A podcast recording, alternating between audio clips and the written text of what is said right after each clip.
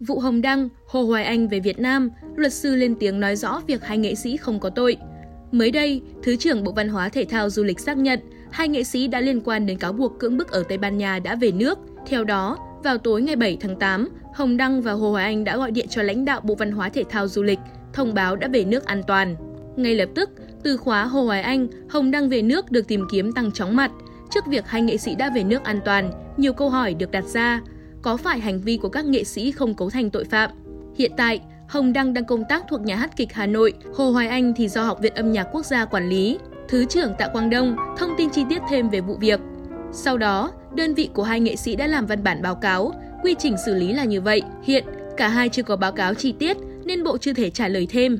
Mới đây, báo điện tử Thể thao và Văn hóa đã có trao đổi vụ việc dưới góc nhìn pháp lý với thạc sĩ Hoàng Hương Giang, Văn phòng luật sư chính pháp, đoàn luật sư thành phố Hà Nội.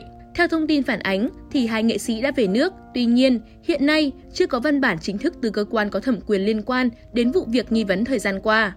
Dưới góc độ pháp lý, trong trường hợp cá nhân bị tố giác tội phạm, thì cơ quan tố tụng sẽ tiến hành xác minh theo tin báo, tố giác tội phạm theo quy định pháp luật của nước sở tại.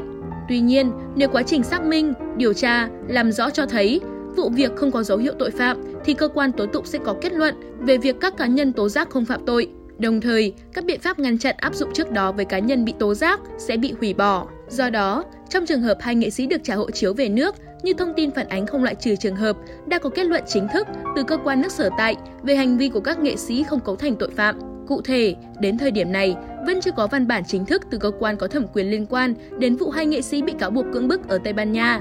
Đáng nói, dưới góc nhìn pháp lý, luật sư cũng không ngoại trừ khả năng cơ quan nước sở tại đã có kết luận hành vi của các nghệ sĩ không cấu thành tội phạm, dẫn đến việc hai nghệ sĩ được trả hộ chiếu về nước. Trong khi đó, tờ báo Thanh niên cũng đã liên hệ với nghệ sĩ nhân dân Trung Hiếu, giám đốc nhà hát kịch Hà Nội để tìm hiểu thêm về tin đồn sẽ buộc thôi việc với Hồng Đăng đang được cư dân mạng lan truyền. Cụ thể, nghệ sĩ nhân dân Trung Hiếu cho biết, sau khi nhận tin Hồng Đăng đã có mặt tại Việt Nam, ông cùng nhân viên ở nhà hát liên tục gọi điện nhưng chưa liên lạc được. Người đứng đầu nhà hát kịch Hà Nội nói, khi nào liên lạc được, Hồng Đăng phải đến nhà hát làm việc và giải trình cụ thể.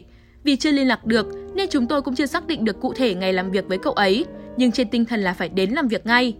Liên quan đến chuyện xử phạt Hồng Đăng vì ra nước ngoài không xin phép, nghệ sĩ nhân dân Trung Hiếu nói rõ, tin đồn kỷ luật cao nhất với nam diễn viên là buộc thôi việc.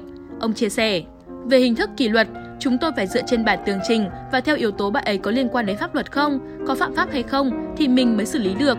Còn lại bình thường, theo luật viên chức, khi để xảy ra hậu quả nghiêm trọng sẽ chịu hình thức kỷ luật cao nhất, đó là buộc thôi việc. Còn hiện tại, mình chưa thấy cậu ấy vi phạm theo mức độ nào. Chính vì thế, tôi sẽ xin ý kiến của Sở Văn hóa Thể thao Hà Nội, đợi bạn ấy trình diện, giải trình mới có mức kỷ luật cụ thể được.